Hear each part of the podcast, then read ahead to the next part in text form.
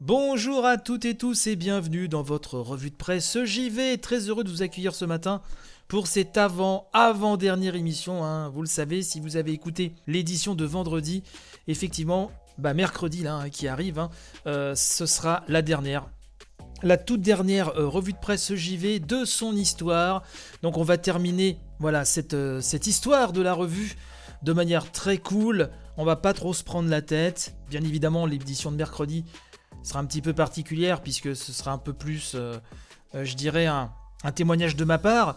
Mais bon, on va continuer souplement. On va essayer de rester joyeux, c'est important. C'est là aussi euh, l'importance, je dirais, de, de terminer la revue de presse JV alors qu'elle est quand même en, en bonne forme. Donc voilà, on va positiver. Et euh, ce matin, je voulais, je voulais vous parler, pardon, euh, d'Hades. Euh, D'Hades, oui, parce que sur gamergen.com, euh, visiblement, j'ai appris que le portage PlayStation 4 de ce hit, hein, qui a été récompensé partout où il a posé les pieds, hein, ce, roguelite avec cette direction artistique absolument sublimissime, son gameplay très addictif, et donc Gamergen nous rappelle un peu l'historique, hein, puisqu'il a été lancé, souvenez-vous, en 2018, hein, en accès anticipé sur l'Epic Game Store, mais il a doucement et sûrement fait son nid au fil des mois, il a été lancé en version finale au mois de septembre dernier sur PC et Switch, lui permettant de dépasser le million de ventes. Il a reçu des tas de prix, euh, je pense que vous avez suivi ça, je sais que parmi vous, il y a des fans euh, d'Hades, mais euh, le jeu n'était toujours pas sorti sur PS5, PS4, sur Xbox One, ni sur les séries X.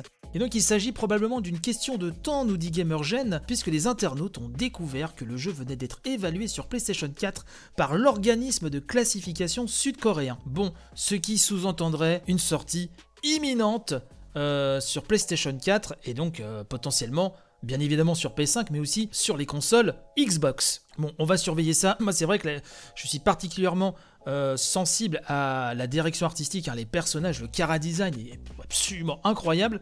Euh, c'est vrai que moi dans le genre, moi je suis un grand fan euh, de Dead Cells et Dead Cells m'a vraiment euh, procuré des, sensations comme, euh, comme peu de jeux dans le genre hein, m'en- m'en avaient procuré. Donc bon, à voir. C'est vrai que sur le papier, Hades m'attire un petit peu moins que Dead mais j'ai tellement, tellement lu pardon, de, de retours dithyrambiques euh, sur le jeu que bien évidemment que je le ferai quoi qu'il arrive. Je suis désolé si je bafouille un peu euh, euh, là dans cette édition, parce que je viens de sortir de, plus de 4 heures de stream, euh, de live sur la chaîne Demo 5, hein, sur le Twitch Demo 5, avec Laurent Charrier et Claudio Chou. Oui, on a parlé de Resident Evil pendant très longtemps. Vous pouvez voir ça sur le Twitch euh, demo5.com. Laurent nous a présenté sa superbe collection. Donc c'était un avec les réglages son avant jusqu'à la fin du live.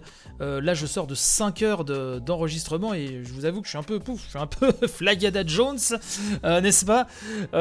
Voilà. En tout cas, bah, n'hésitez pas à me dire sur les réseaux sociaux, donc à revue de presse, j'y vais tout coller ou sur mon compte Twitter perso chez Bruno, CHZ underscore Bruno, puisque bah, quand la revue de presse JV aussi va, donc va s'arrêter mercredi, je posterai un petit peu moins, c'est normal, hein, euh, sur le, compte Twitter de l'émission que je ne ferme pas.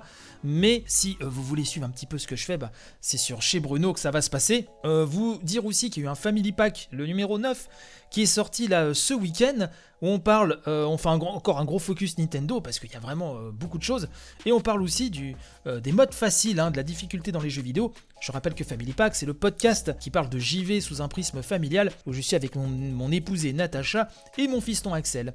Euh, voilà, bah écoutez, une petite édition, euh, une petite édition souple, hein, euh, tranquillos, hein, comme j'avais envie de la faire aujourd'hui. J'espère qu'elle vous a plu, et on se retrouve demain pour l'avant-dernière revue de presse JV. Allez, bye bye.